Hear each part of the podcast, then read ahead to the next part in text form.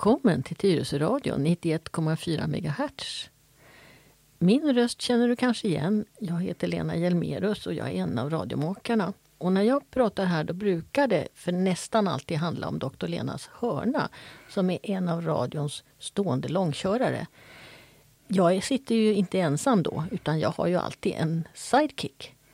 Ja, en sidekick det är alltså en bisittare skulle jag säga på svenska. Ja, vi ska ju försöka hålla ja. oss till ett begripligt språk. Ja. Eh, vi, den här långköraren, vet du att vi har hållit på sedan hösten 2015? Ja. Jag skulle också bara förklara min roll då som bisittare. Jag är folkets röst. När jag inte begriper vad du säger så ska jag avbryta det. Nu får du förklara lite bättre. Mm. Lite så. Mm. Nu har jag redan sagt fel. Vi började faktiskt våren 15 med tre stycken testprogram för vi skulle se hur, hur det funkade. Men som i nuvarande form så har vi kört sedan hösten 2015. Och det betyder att det finns ett ganska stort arkiv med en massa gamla program om allt möjligt. Och idag så tänkte jag att vi skulle börja lite om från början med men en lite annan vinkling. Så att en del av höstens program det är sånt som vi gjorde program om redan 2015 och våren 16. Men nu har det ju gått några år och den medicinska utvecklingen går framåt. Så därför så blir det ändå nya program.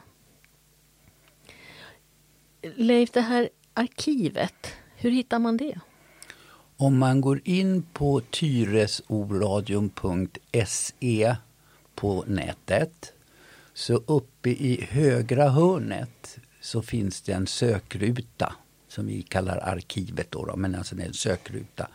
Och då kan man skriva in det man, i ditt fall då, när du gör de här programmen så kommer ju ditt namn med i så att säga, programförklaringen. Så söker man på Hjelmerus, Hjelmerus med HJ i början där, så får man upp de här programmen det ska inte spela någon roll om man stavar Hjelmerus med accent eller inte. Och man kan också söka då på ämnen och då är ju, heter ju ämnet Dr. Lenas hörna. Man kan också hitta en del program under hälsa. Eh, är det något speciellt program som du letar efter så kan du också höra av dig till mig via mm, radions eh, hemsida eller radions Facebook-sida. Så kan jag hjälpa dig att hitta ett program. Ska man inte säga adressen då? Om jag skickar ett mejl då ska jag skicka den väl till info tyresoradion.se. Precis Leif. Facebook kan jag inte så det får... Nej, det får man då leta där då. Eh, sen så är det faktiskt så att ibland så hör folk av sig. Och vet du vad Leif? Jag har fått kontakt med en lyssnare den här veckan som har gått. Och vad ville den lyssna? Jo, den lyssnaren hade drabbats av en cancersjukdom och då gått till vårt arkiv och lyssnat igenom de cancerprogram som vi gjorde förra året. Och det var fem eller sex program som sändes för ett år sedan. Och då fanns det i ett av de där programmen när, vi, när jag pratade om eh, cytostatika, cellgifter och de effekter, sidoeffekter och biverkningar som man kan uppleva. Och bland annat så pratade vi om håravfall. Och då så pratade jag om isblåsa.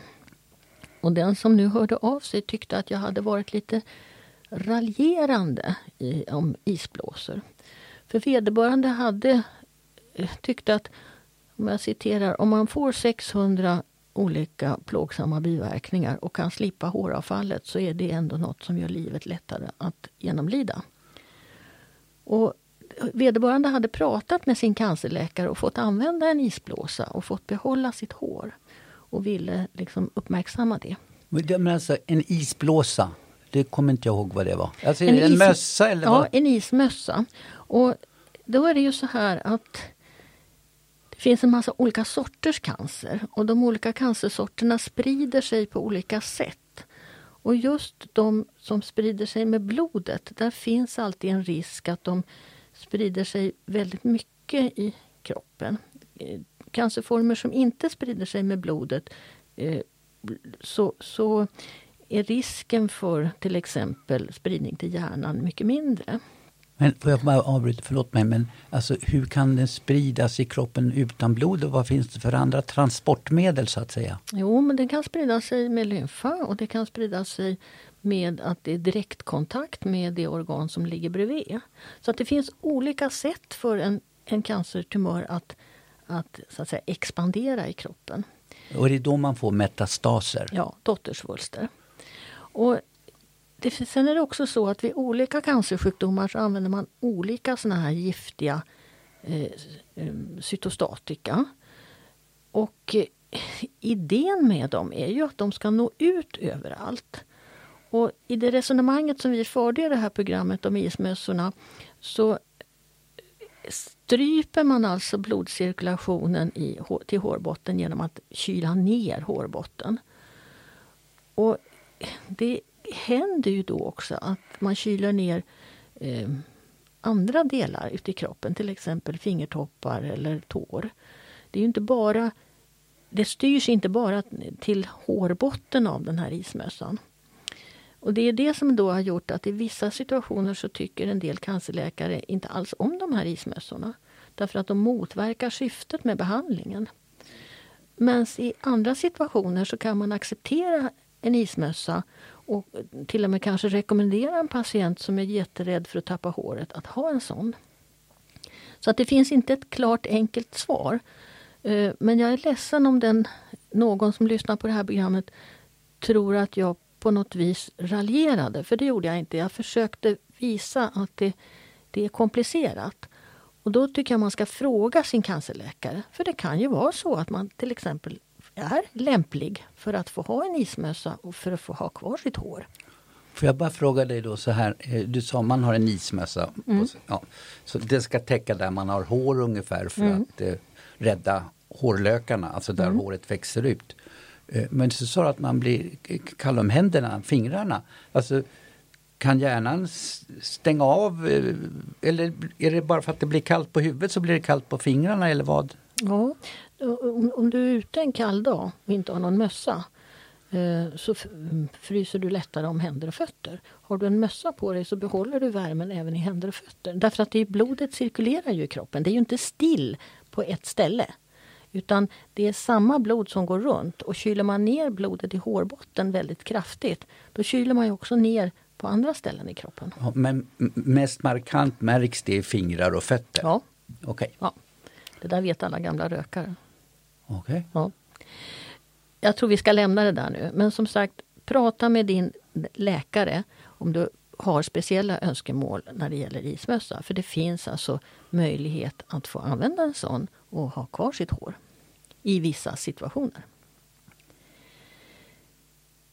Ska vi övergå till... Eh, nu låter jag nästan som Anders Tegnell här när jag säger att det är komplicerat. Ska vi övergå lite grann till Folkhälsomyndigheten istället? Ja. Har du lyssnat på dem? Nej, alltså för mig, jag, jag, det, det är jag det. Jag ser inte att det här det är ingen kritik. Jag, jag har sagt i tidigare program att jag vill ha den här vägledningen, alltså deras rekommendationer, så att jag inte får dåligt samvete. Jag har följt det regelverk eller rekommendationsverk som finns. Och mycket mer kan inte jag göra. Eh, men däremot att varje, och, och de där reglerna har väl legat ganska fast. Så att varje dag eller mer eller mindre, tidigare var det ju varje dag klockan två. Nu har de väl dragit ner på det lite. Men det var i stort sett en presentation av antalet döda och till slut ledsnar man på att lyssna på. Jag följer rekommendationerna men jag följer inte presskonferenserna. Men nu så har det ju blivit faktiskt väldigt mycket bättre. De, de har ju inte presskonferenser lika ofta men numera så känner man sig ju lite stolt över att vara svensk för vi har väldigt låga dödstal och vi har väldigt liten smittspridning. Och eh, om man jämför oss med länder runt omkring så har vi nog ändå ett bättre utgångsläge nu än många andra inför hösten. Vi tog eh, en liten dust i början av pandemin men det får vi vara glada för nu, är det så du menar? Ja. Och, eh, för, för, i början så var vi ju utskrattade. Nu är det nog många som lite avundsjukt sneglar på Sverige faktiskt för att vi har en befolkning som eh, litar på sin myndighet och eh, eh, det poppar upp väldigt mycket i olika länder där man är så trött på alltihopa så att man skiter i konsekvenserna. Och där har vi tack och lov inte hamnat än i Sverige. Men nu gäller det att hålla ut. Det gäller att hålla ut tills vi får ett vaccin och eh, tills den här pandemin går över. Sen kanske det blir så att vi i framtiden kommer att vara mycket mer försiktiga. Eh, det är nog slut på det här kindpussandet och kramandet av alla hit och dit. Eh, och att vi, vi kommer att bära med oss eh, kunskapen om att tvätta händer till exempel. Mm. Jag såg på text, det här är ju då onsdag den, är det nionde idag? Ja, nej, det är tisdagen den åttonde. Du ser, dagvill gammal gubbe. I alla fall så var det på text-tv nu att Danmark hade tydligen det senaste dygnet 200 nya fall. Och eh, sådana höga siffror har man inte haft sedan i mitten på mars när det alltså startade upp. Så att, ja. ja det, det är nog många länder som eh, funderar väldigt mycket hur de ska göra.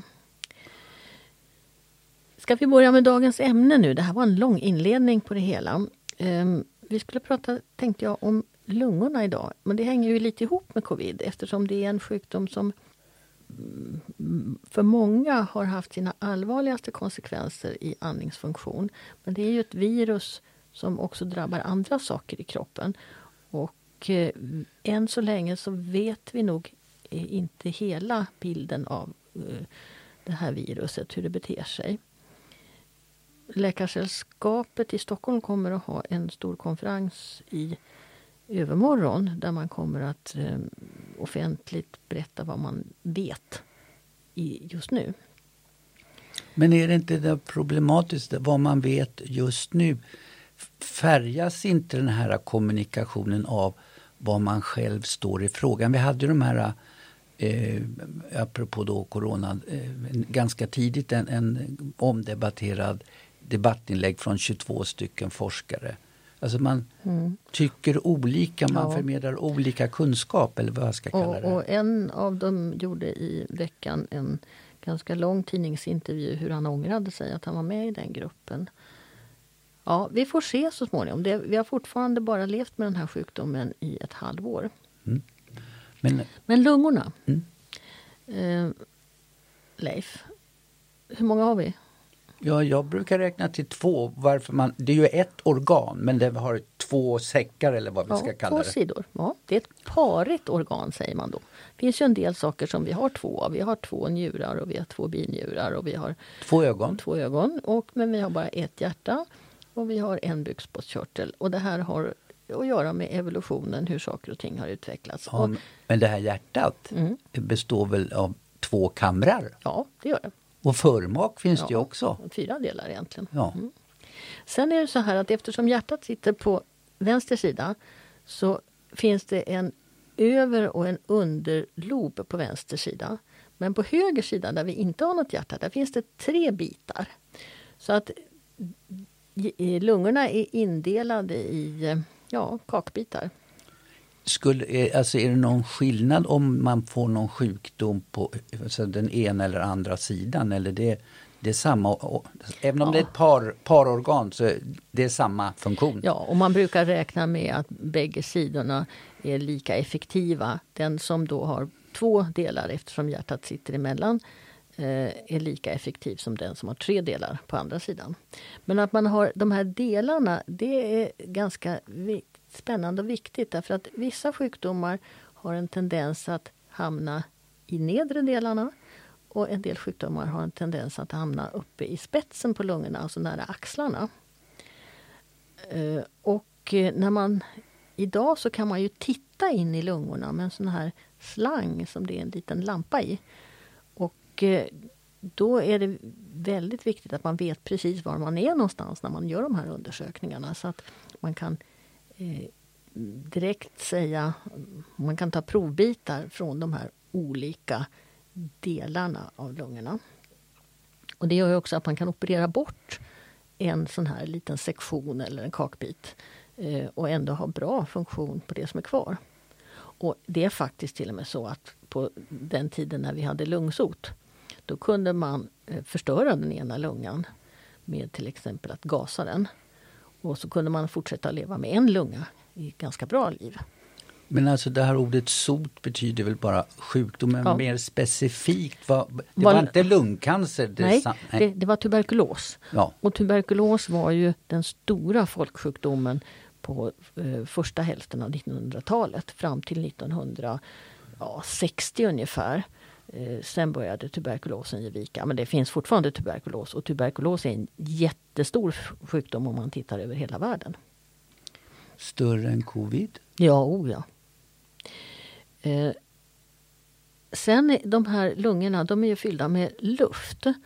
Och då är det så att det finns ett undertryck i brösthålan i lungsäcken. Lu- um, Lungorna ligger, jag tror jag sa det i det förra programmet, i någon slags eh, plastpåse. Det finns en, en, ett skikt runt om. Är det det vi kallar lungsäcken? Ja, och den har eh, det finns ett mellanrum, mm, den är dubbel, och det finns ett mellanrum mot själva brösthålan. Och där är det ett undertryck. Och det är det som gör att lungorna kan vara utspända och inte faller ihop. Men om man får en skada, till exempel en trafikolycka eller att man får mm, ramla så illa så att man bryter revben som punkterar den här lungsäcken då kan hela lungan falla ihop därför att undertrycket försvinner. Och det är en obehaglig upplevelse, inte bara en olycka utan just det här att man plötsligt tappar den ena lungan. Och det är någonting som man då ska absolut till sjukhus för. Och där så suger man ut och skapar ett nytt undertryck så att lungan får vara utspänd tills den hinner läka fast igen. Det där, det där kallas då, när man får, det här undertrycket släpper och lungan rasar ihop. Ibland pratar man om att lungan kollapsar. Ibland så använder man ett uttryck som heter pneumotorax, det vill säga man, undertrycket försvinner och det kommer in luft i det här där det ska vara undertryck. Pneumo betyder väl luft? Ja, det är det, det är det grekiska ordet tror jag för luft. Pneuma. Ja, nu är jag inte säker på om det är latin eller grekiska, men jag tror att det är det grekiska ordet för luft. Sen, har du, hur, hur ser det ut inuti då? Ja, det måste ju finnas... Eh, vad heter, man brukar prata om eh, små eh, blåsor eller bubblor. Eh, alltså, där det tydligen fin- alltså, blodet kommer ju syrefattigt till lungan. Och sen ska det hoppa in då lite eh, syremolekyler i, i blod, blodomloppet. Alltså, ja, ut till organen sen Ja, så ska bl- blodomloppet släppa ifrån sig den här. Men Ja, i lungan så får, är det väl blodet som får syre? Ja, det är det. Det är egentligen hemoglobinmolekylen den, i det röda färgämnet i blodet som tar upp syret ifrån det luften vi andas in. Så att luften sipprar kan man säga från den här lilla blåsan över till blodomloppet. Eller blodomloppet är, är liksom invirat runt de här små blåsorna. Är, är det så, förlåt, eh, men eh, någon har sagt mig, sen om det är sant eller inte, när då den här syremolekylen hoppar på hemoglobinet och så åker det runt i kroppen och så släpper det hemoglobin, då är det, då är det rödfärgat blodet. Mm. Och sen ser de, ja de här blåa ådrorna man ser på sin hud, är det syrefattiga? Ja, det blir lite mörkare. Det blir inte blått. Men det, man kan väldigt tydligt se skillnad på det blodet som är syrsatt och det som inte är syrsatt. Men om man tittar själv på så, så ser det lite blåaktigt ut. Ja, men det har ju att göra med hudens blodådrans struktur och sånt där. Men, men eh, det är riktigt att om man, om man skär sig så att det kommer blod ur en blodåder så är det ofta lite mörkare för det är det venösa blodet, det, det som är, har lämnat ifrån sig sitt syre. Det andra, det som är syrsatt, det har ju så högt tryck så det hinner du nästan inte se för det sprutar bara om man skulle skära en artär. Jaha, så jag går ju, och, och, går ju på varan, så Mm. blodförtunnande. Och jag har ju bara sett eh, rött blod. Alltså jag vet- Mm. Ja, ja, du ser inte att det är olika färger, nej. Nej. Nej. Och, och som lite svagt kommer det, är ju liksom ingen fontän. Nej, nej, nej. De tar bara blodprov. på- Man tar bara blodprov ifrån den venösa sidan.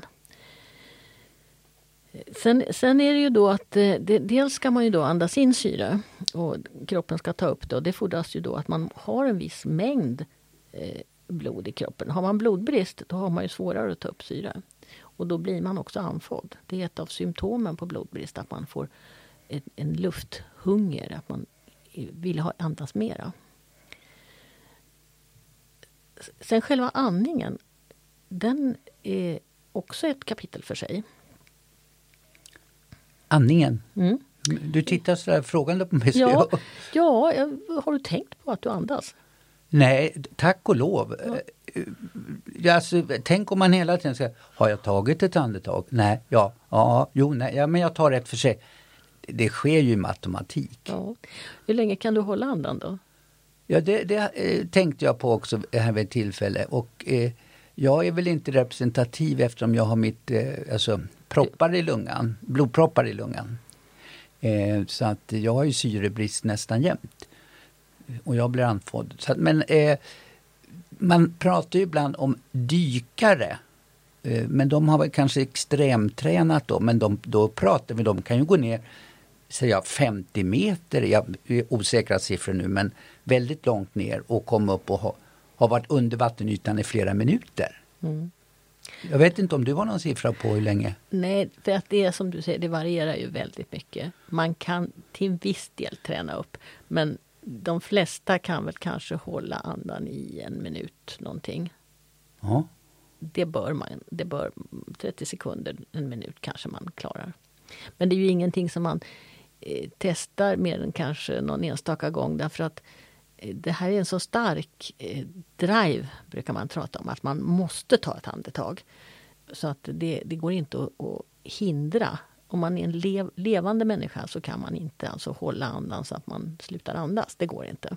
Nej, men jag tänker då sen när du säger man kan träna upp det kanske lite grann. Men jag, om vi också tar, alltså, jag är ute och motionerar. Jag tränar inte specifikt min andning men jag är ute och motionerar och, och blir så här, över tid mer och mer vältränad. Jag kan springa lite fortare och, och sådana här saker. Alltså jag blir inte lika anfodd för att jag är vältränad. Alltså min kondis är bättre. Jag blir inte lika anfodd. Vad beror det på då? Ja, då har du tränat upp det som kallas din syreupptagningsförmåga. Och det handlar egentligen om att dina muskler eh, arbetar på ett mer ekonomiskt sätt. Så att du kan liksom använda den luft som du andas in bättre. Så att det, det är en kombination av muskelkraft, blodomlopp och naturligtvis då andningsfunktion. Sen är naturligtvis, har man, är man tjock och har en stor mage, då flyttas ju den stora andningsmuskeln som är diafragma, alltså mellangärdet, den flyttas ju uppåt. Och då får du också lite svårare att andas därför att det är, du får inte samma utrymme, samma volym i lungorna. Det var lite så för mig då. Jag, de förklarade ju aldrig det här med diafragman. Men eh, eftersom jag då har ja, på grund av propparna svårt att syresätta blodet. För det, det syresatta blodet har svårt att tränga sig fram där i min lunga. Men då sa de just så här att eh, jag eh, alltså skulle gå ner i vikt. Och mm. det kanske hade med det att göra att ja. det inte... Ja. Då fick du lite mindre mage och mindre bukfett och, ja. och, lite större plats för dina lungor som då kan jobba lite effektivare. Ja, så. Sen, är, sen är det ofta lättare att andas sittande än att när man ligger platt och det har också med hur blodet rinner igenom de här, det här syreutbytet. Så har man andningsproblem eller andfådd på nätterna då ska man ha en extra kudde så man halvsitter lite grann. Eh, det är inte bara diafragma man använder för att andas med utan framförallt finns det muskler mellan alla reben. Revbenen sitter ju ihop med muskler som går både på mm, korsan och tvärsan. Och det är flera lager och det är de kanske som är absolut viktigast för att bröstkorgen ska kunna vidga sig och dra ihop sig igen. Så att hela det här systemet i bröstkorgen är väldigt rörligt. Och där är det också så att har man en gång skadat sig så kanske man är stel eller om man har eh, någon säga, deformation om man hade engelska sjukan när man var liten eller något sånt. Eh, så kan man också få en svårighet. Och här skiljer man på något som kallas för restriktiv eh, begränsning och obstruktiv begränsning. Jag vet inte om man idag pratar så mycket om det därför att vi har inte så många som har eh, deformiteter efter polio och, och det som kallas för skolios när man har en sned ryggrad. För sånt där rättar vi till idag. Men den restriktiva, det, det hörs ju att det är, det är någonting som eh, håller emot, håller tillbaka. Obstruktion, där är det då inifrån lungorna där luftrören är, har blivit för trånga. Och då piper det ofta. Eh, och det är sådana som har astma eller mycket infektioner i luftrören. Så småningom så kanske det övergår i en kronisk obstruktiv lungsjukdom, det som brukar kallas för KOL och som vi faktiskt har gjort ett eget program om en gång. Men det, man, det finns många begrepp och konstiga ord när det handlar om lungorna. Ett sånt där ord är emfysem. Har du hört det? Jag har hört det men aldrig fått det förklarat. Det, det, är när alla de här små lungblåsorna börjar bli lite skadade så kan de spricka och då blir det en större blåsa. Samtidigt så minskar då ytan där den här syreupptagningen sker. Emfysem brukar ske ner till i botten på lungorna. Och får man mycket sådana här skador, att lungblåsorna spricker och blir större, då kan man få ordentliga andningssvårigheter därför att man har det som då kallas för emfysem. Det här syns ganska bra på röntgen. Och det är någonting som drabbar äldre människor där lungblåsorna inte är lika elastiska. Och det är väl en sak som kanske, vi får väl se nu så småningom vad som händer med de som har varit svårt sjuka i covid. Hur skadade deras lungblåsor är på lång sikt om det blir fler människor som får emfysem efteråt eller inte. Det, är alldeles, det vet vi först om tio år. Men när du säger att då lungblåsan blir större, då menar du att det är flera små som slår sig samman. De slår ihop sina påsar, så många små kulor eller bollar blir en lite större. Ja. Och då, ja, då, då blir det ju ytan, ytan blir mindre. Mycket, ja. Den totala ytan blir ja. mycket mindre. De här lungblåsorna är ju jättesmå och om, om du tänker på en sån här vanlig svamp som man har när man rengör antingen en sån där som är grön och gul eller en som är blå och vit. Den, den, eh, som, den en sån här skumgummisvamp, ganska fast. Ungefär så eh, ser en lunga ut när man tittar på den. Eh, men den består alltså då av många, många, många, många, många ohyggligt många små, små blåsor. Ett annat sånt här uttryck som ibland förekommer eh, som doktorer slänger ur sig, det heter ektasier. Det är eh, när det, eh, det, har varit så mycket infektioner i själva luftrören att de har blivit förändrade och blivit lite mer slingriga och där det kanske hela tiden samlar sig lite slem och kanske till och med lite var. Och då börjar man hosta mycket mera. Och det är också en sån här sak som ingår i kolsjukdomen. Den här typen av ektasier, de kan man, sjukgymnasterna kan hjälpa en att eh, eh, hålla rent genom att man hostar och att man ligger i olika lägen och tömmer det här. Då. Men det är också sånt som är sena komplikationer till en mångårig lungsjukdom. När jag satt och förberedde det här programmet så kunde jag inte låta bli att läsa på om gäspningar. Eh, jag, jag, vet, jag somnar ibland till när man lyssnar till Tyresöradion och jag vet eh, många som somnar till mina program. Men om du nu börjar känna att du vill gäspa, Leif, vet du vad det beror på? Jag kopplar det med trötthet. Alltså jag har den här automatiken kanske inte fungerar lika bra, alltså andningsautomatiken kanske inte fungerar lika bra när man börjar bli trött. Jag kopplar det till trötthet. Mm, en gäspning då, då, då, drar man ju in jättemycket luft samtidigt som man eh, öppnar munnen och ibland så blundar man samtidigt som man gäspar.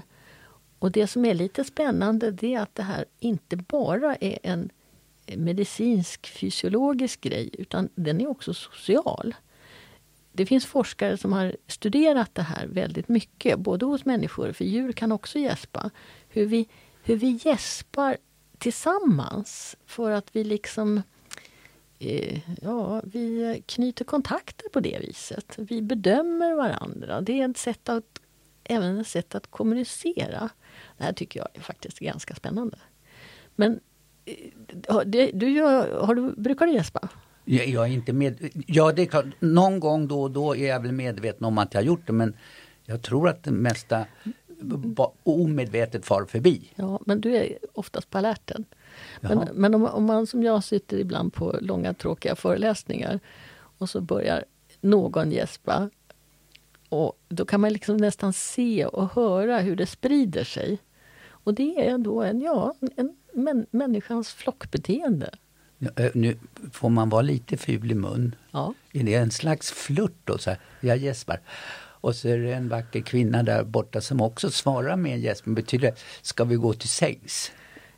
Nej, jag vet inte. Jag tror inte att det har med sömn att göra egentligen. För man, många gånger i samband med en gäspning så sträcker man också på sig och man, man visar upp sig lite grann. Ja, det kanske finns sex i det, jag vet inte. Nej. Det finns andra forskare som påstår att man gäspar för att kyla ner hjärnan. Eh, eh, och, och, att eh, hjärnan håller på att gå varm. Att man, och det, det är tröttheten där då, att man genom en gäspning på något vis eh, friskar upp den. Men det här är spännande och jag tror inte riktigt det sista är sagt om det här med gäspning. Men en annat fenomen kopplat till handling då, det är ju snarkning. Mm. Snarkar man på inandning eller utandning eller både och? Det kan man nog göra på både och, men det sitter inte i lungorna utan det sitter i näsan. Eh, och, men det är naturligtvis det är luftströmmarna och det är också sånt där som vi har lite svårt att styra. Men Snarkar man i näsan? Jag tror det var någonstans här bort i gommen eller något. Ja, jag räknar väl kanske näsan ända ner till struplocket. Då. Jaha, förlåt. Ja, ja, förlåt. Ja, det, det, det, här är också lite problematiskt för att från början, idag är ju lungmedicin en specialitet och öron, näsa, hals en specialitet. De läkare som går vidare och blir lungläkare, de har ofta en internmedicinsk bakgrund. Men de läkare som går vidare och blir öron, näsa, halsläkare, de har ofta en kirurgisk bakgrund. Det räknas till de kirurgiska specialiteterna. Och har man då en, en sjukdom som, som covid till exempel, som täcker både näsa och lungor. För det, det är en sjukdom som har visat sig slå ganska hårt på eh, näsa, luktsinne bland annat. Då måste det vara ett samarbete över specialistgränserna. Och det tror jag vi kommer att se mer av i framtiden. En annan sak med snarkning då, eh, två frågor. Jag har uppfattningen att det är vanligare att män snarkar, alltså eh, män i högre ålder snarkar mer än kvinnor. Det kanske, du får rätta mig. Eh, kan man träna bort det här med snarkning? Alltså förbättra luftgenomströmning så att det blir mindre snarkning? Eh, jag tror inte man kan träna bort det, men det finns ju lite olika såna här hjälpmedel. Jag har ingen erfarenhet av såna här näsvidgare. Ehm, jag tror kanske mera på att man ändrar lite med kuddar i sängen och ändrar eh, att man kanske har huvudet lite högre. Men eh, det där får, kan vi nog läsa på lite. Jag ska återkomma till nästa program ska ta reda på lite mer om det. Men, vad, vad, gäller med män och kvinnor då? Alltså, proportionen där. Är, det, är män överrepresenterade bland snarkna? Eller ska du gå hem och snarka? Ja, det där måste jag läsa på innan. Ja. Jag törs inte säga mm, felaktiga saker i ett sånt här program. Nej, det där är jag inte tillräckligt påläst. Du återkommer. Ja, ja. Och nu Leif så har ju också tiden runnit iväg här så nu måste vi avsluta det här programmet. Okay. Eh, det här var höstens eh, lunghörna.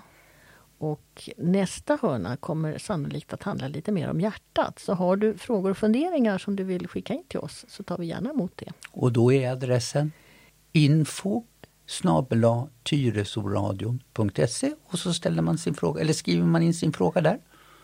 Ja, och så besvarar vi den om tre veckor. Jag tror väl det är du som besvarar dem. Ja, det vet man aldrig. Okej. Tack för idag. Och du har hört på Lena Hjelmerus. Och Leif Bratt. Och på återseende.